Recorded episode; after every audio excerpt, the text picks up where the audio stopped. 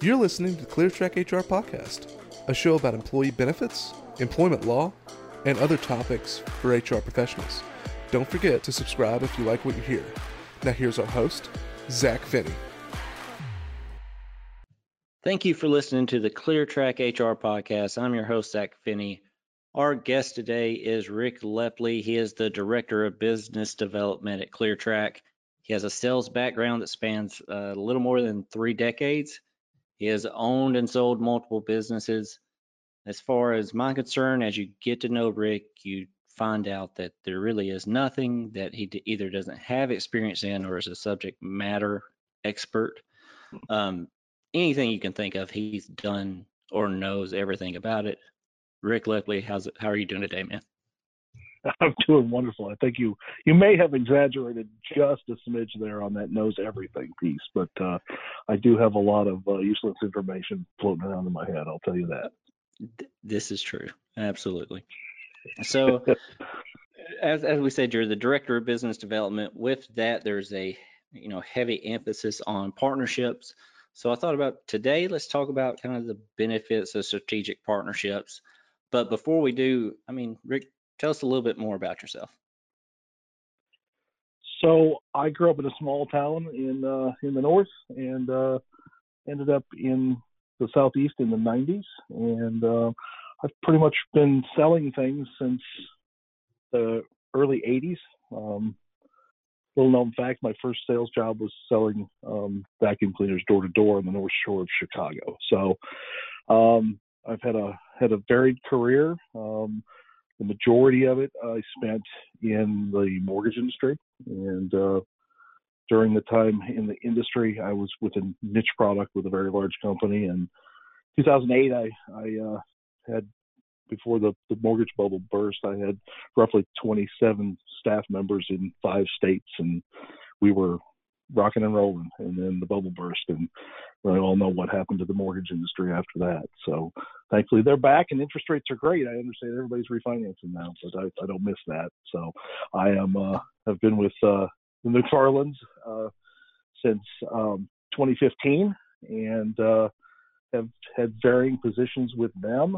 Um, my heart is in relationships, and and so that's a natural fit for someone who who sells things and or uh, develops partnerships. And so currently, that's my emphasis at, uh, at ClearTrack is to develop partnerships with uh, different different companies and, and industries uh, in the HR and benefits world. And so then, what brought you into this industry?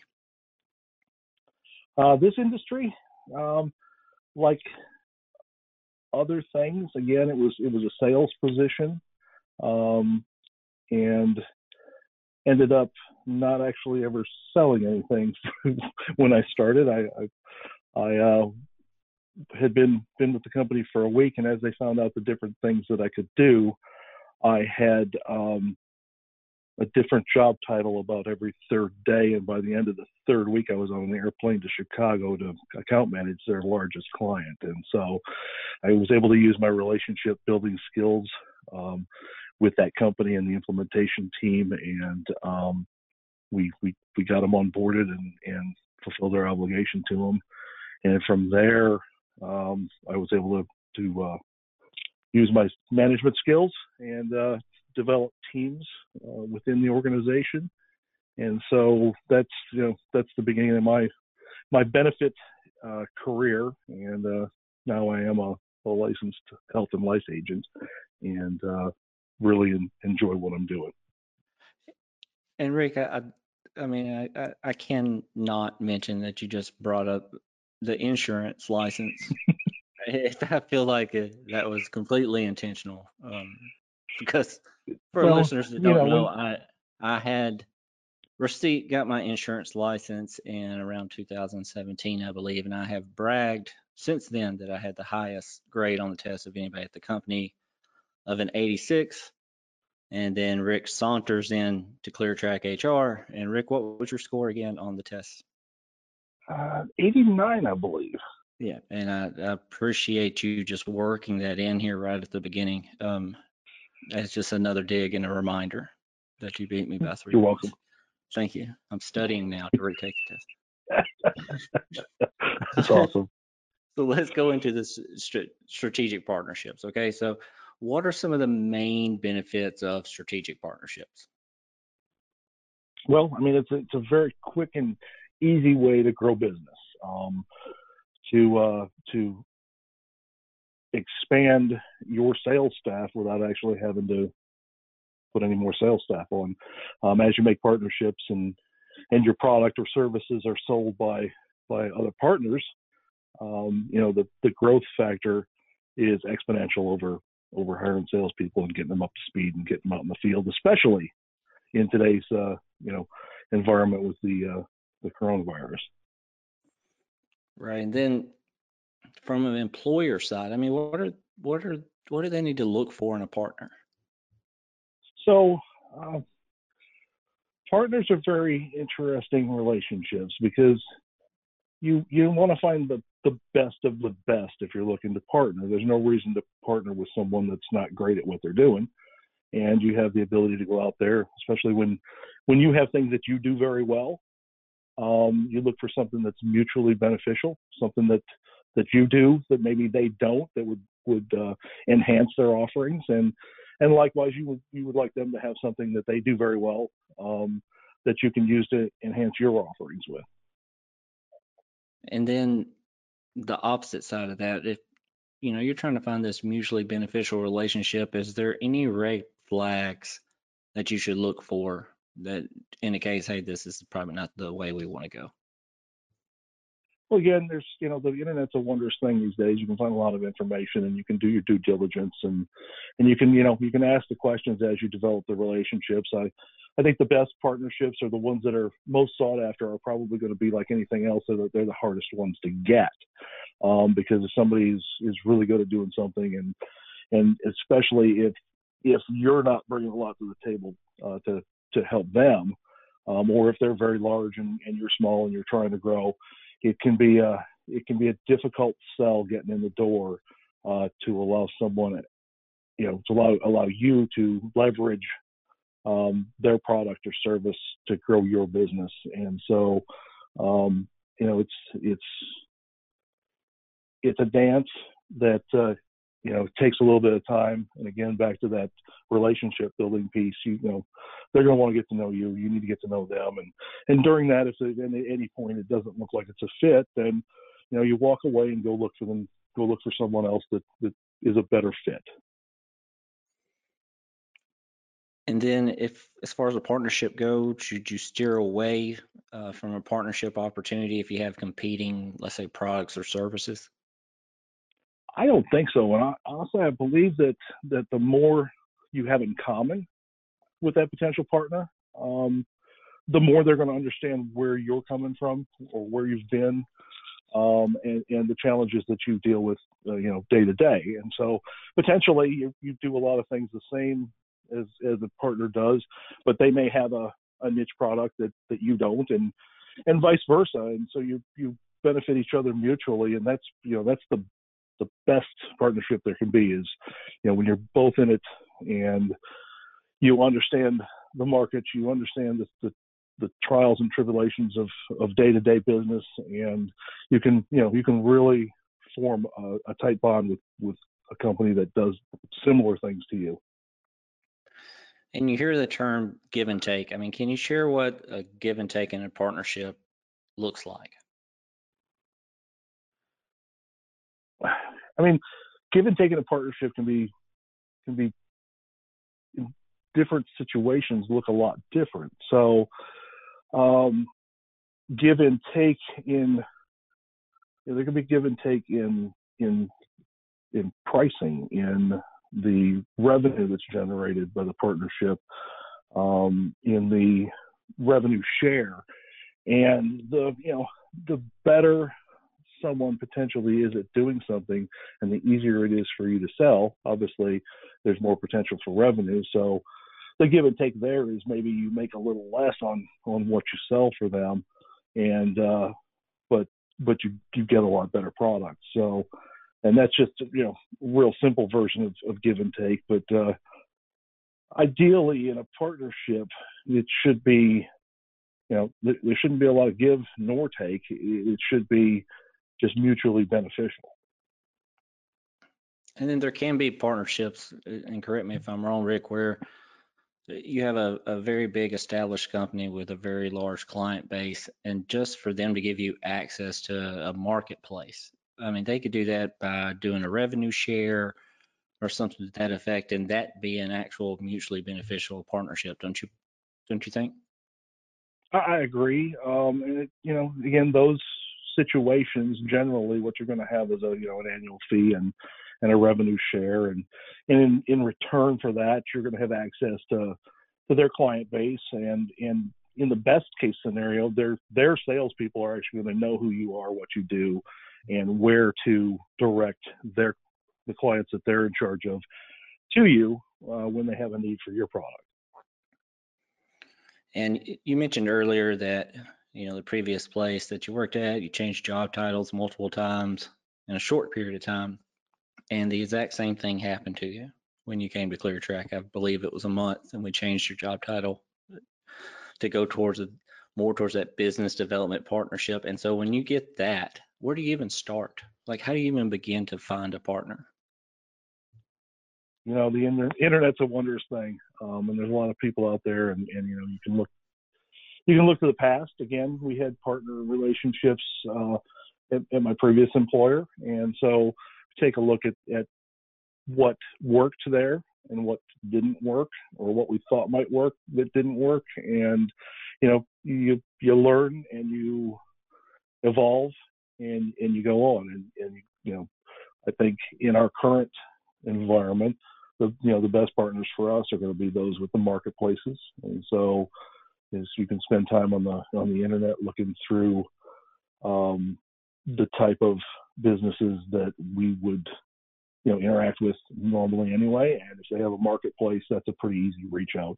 The tough ones are when they don't outwardly have a marketplace but you know they could use your product and you know you probably could use theirs um, is to get those conversations started and that's a that's a harder that's a harder sell at the end of the day uh, but worth putting the, the time in, in to do. And you probably end up approaching 10 and actually talking to two, and maybe one's a fit. But but if you don't go out there and try, you, you certainly never will know.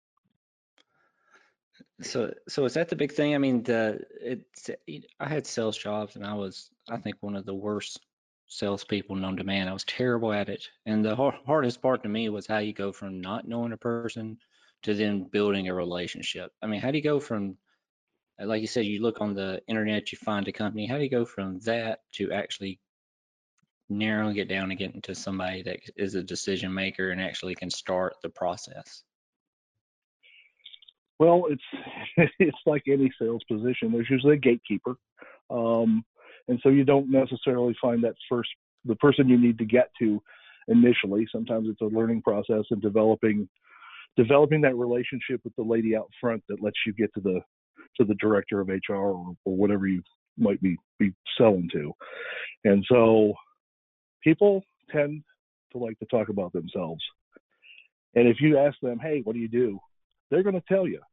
And so knowing what somebody does is a real easy segue into knowing finding out who they are, what makes them tick, and developing that relationship to where they will open up and you know help you get to where you need to get. And that's that's i know that's basic sales 101 but but it is it is it is what we do when we cold call. We have to we have to get past that person that picks up the phone or opens the door and get to the person we really need. And and most of the time the easiest way to do that is to make them know and like you. But in doing that you have to know and like them. Well speaking of getting to know no, I, I appreciate I appreciate you digging into all this partnership talk, Rick. But I think I think when you do two episodes in a row where you ask just random questions at the end, it, then you can say, "Hey, it's a tradition here, right?" On ClearTrack HR podcast, we're going to ask you just random rapid fire questions. It's Family Feud style. Feel free to pass if you don't want to answer any of them. But just first thing that comes into your mind. Are you good with that? Sure, let's do it. All right, man. So tell us, do you have any pets? Two. What are they? I have two spoiled rotten Yorkies. Their names are Eddie and Murphy. And uh, when we used to camp when they were puppies, they were runners. So more than one time did, did the neighbors in the campground believe I was crazy running through the campground screaming, Eddie Murphy, Eddie Murphy. I wish you had the outfit from Eddie Murphy Delirious on when you were doing that. Um, that would have been great. we'll see. We don't have a big budget here, but if we can just go ahead and put Rick's uh, headshot on Eddie Murphy's body for that, please, for the show notes. Um, so, what is your favorite TV series of all time? Probably The Walking Dead. Um, I you, I was told you before I watched it that I would never have gotten into anything like that, but my wife and I have seen every episode like three times. Um, we we did drop out a couple years ago. You know, the, I'll quote the Happy Days jump shark feeling for the series, but um, I have the first eight seasons on uh, uh, Blu-ray, so um, that would have to definitely be the you know, favorite of all time. And did you give Fear of the Walking Dead a chance at all? We watched it when it first came out, made it through the first season, and then quit. Went back and rewatched the last few episodes of the first season, and tried to do the second season and just couldn't get there. So I, I feel like you gotta get to season three to appreciate it, but I had to ask. Really? It's been a while since we talked about it. Um, name something on your bucket list that you haven't done yet. On my bucket list, I would like to camp in the outback of Australia. So, it, it, you want? I just I can't. You want to camp in Australia? So is that? So not only is it a bucket list item, like you're taking it to the grave, because I mean, camping in Australia seems like a one day event, and you just die. Something eats you, yeah. I got yeah, it. Or, or stings like, or bites you, and you die. Yeah, I got it. Say, I mean, uh, like one in twenty people that get off an airplane in Australia gets attacked by black mamba before they get through baggage or something like that. I mean, it's, it's like the scariest some, place in the world. Okay, so you said camping. I believe you may, I hope you don't care if I say this, but may have just purchased a camper. And so, uh, where is the first place you're going to go besides in debt, but like actually go? it it's actually parked right now at uh, Ditto Landing, and as soon as my wife finishes up work this evening, we will be headed that way. Nice. Um, if you could go back in time and see any musician live front row, who would it be? Any musician live front row. Mick Jagger. Nice. And is that current Mick Jagger, or are we going back to like Rolling Stones in their prime Mick Jagger? Well, I'm going back in history because the the on the walker Mick Jagger is not something I'm standing in line for. I say I feel like it's a different environment on that. so I think you've been known to travel, uh, a fairly traveled person. What's a favorite place you've ever visited? Cozumel, Mexico. Um, I think I've been there five times. So we we actually canceled two trips there this year because of uh, the current virus environment. I know you're ready to get back, man, for sure. Um, now, Rick, it, we were we're co-workers here at ClearTrack, but I mean, this isn't the first time we've worked together. So we're going to just take a quick stroll down memory lane. I'm going to take you back to Halloween 2016. Why was that day the day that ended all future work Halloween parties? well, I think we got a little ambitious because we had a chili cook-off, a costume contest, and a space decorate, you know, decorate your space contest, all going on on the same day, and it will probably go down as the least productive work day in the history of any business. What I would do to see the security footage just played and fast forward of that day, just around that off. so we here, did it. We, we did it right. It was so much fun, except for the costume contest, which was clearly rigged. But let's we won't even get into that one. But who wins in a cage fight here, Rick? Mike Tyson versus Bruce Lee. Uh, I would have to say Bruce Lee, but he may only have one ear when it's over. No doubt. So you you you are known for throwing some pretty legendary gatherings. So tell me what is more important to the success of a good party? Is it the food or the drinks? Oh, the drinks. 100%. That's easy. No doubt. You can, if you have the right drinks, you can serve styrofoam and everybody's happy. and leading into that, what is Rick Lepley's favorite cocktail? Oh, gin martini, very dry, two olives, stirred, not shaken. It felt like you may have said that before a few times. and then our, our final question, which has caused much debate around the office because every answer has been worse than the one before it. If you could only watch one movie for the rest of your life, what would it be?